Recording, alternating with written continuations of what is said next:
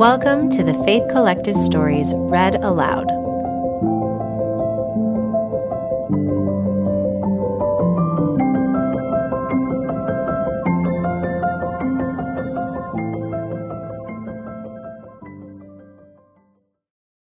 He Walked Through It All A Story of Faith by Sarah Clark. Read by Natalie Gessel.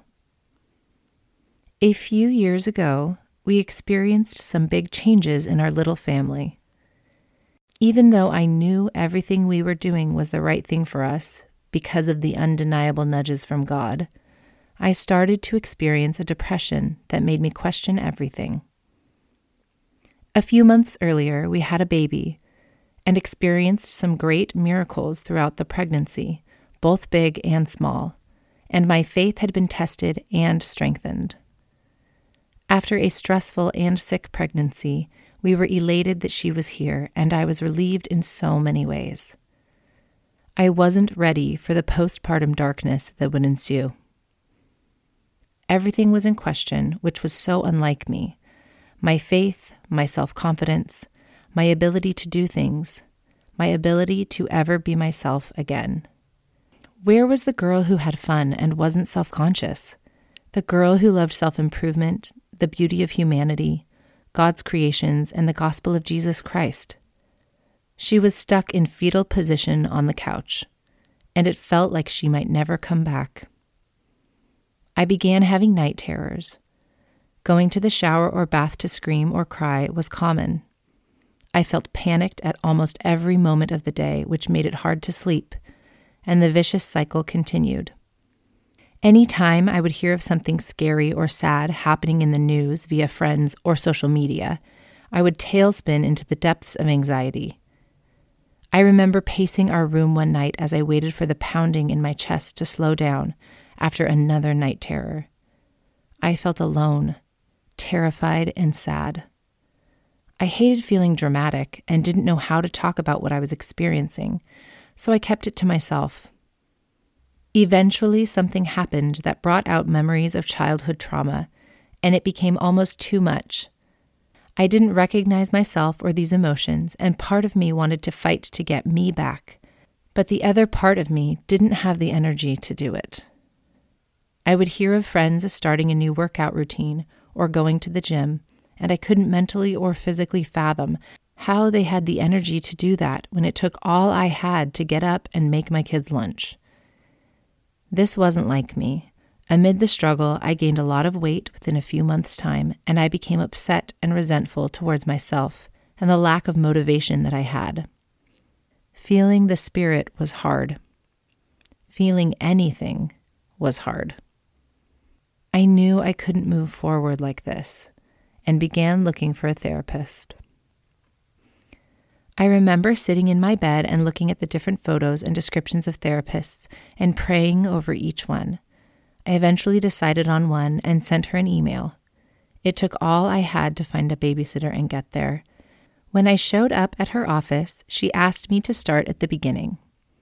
I had been to therapy once or twice back when I was pregnant with our first baby for some intense anxiety I had experienced, but nobody had ever asked me that.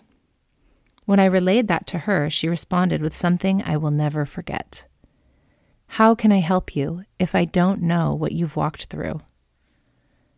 I had several moments of clarity where I remembered that there was someone who walked through it all in order to succor us. Someone who took his perfect self into the Garden of Gethsemane and atoned for things that he never did and felt things he didn't deserve to feel, all for us he did these things for moments like this when we feel that nobody would ever understand. But He does because He loved us enough to walk through it. Things didn't get better all at once. There was no light bulb moment where I got up and felt better like I had with previous bouts of postpartum depression.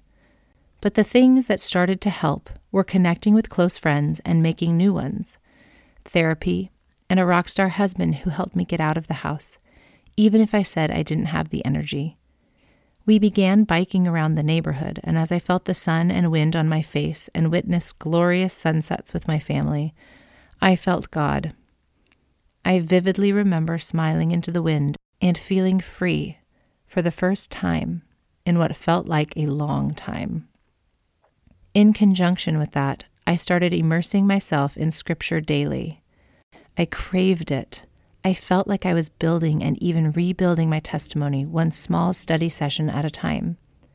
As I read the Word of God, my soul swelled with joy. I had felt joy when reading before, but there was something about feeling like I was at rock bottom and building a foundation from there. When we build upon Christ, it really is a sure foundation. It fed my soul. As I finished the final pages of a book of Scripture, I stood in my hallway and cried tears of joy. I could never deny the positive feelings and hope that flowed through me while reading it, along with my love and connection to my Savior, Jesus Christ.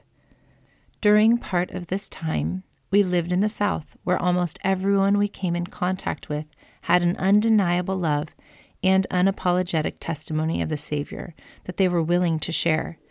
It's something I've always tried to do, but felt stifled by the fear of offending someone with what could be perceived as a hidden agenda. These amazing people of all different religions, but a common love of God, helped to rebuild my confidence in giving God the credit that is due. Looking back, I'm so grateful for that experience. It was stretching and heartbreaking, but I know that I didn't walk it alone. It takes me back to being in labor with one of our babies. As each contraction came over me and became more powerful and almost unbearable at times, a scripture was impressed upon my mind over and over and over again. But he was wounded for our transgressions, he was bruised for our iniquities. The chastisement of our peace was upon him, and with his stripes we are healed. Isaiah 53 3.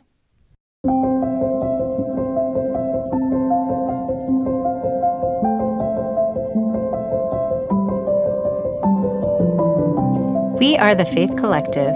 We share stories of faith to help women find connection through community and know God in their own stories. Join us at thefaithcollective.com and on our Instagram page at The Faith Collective.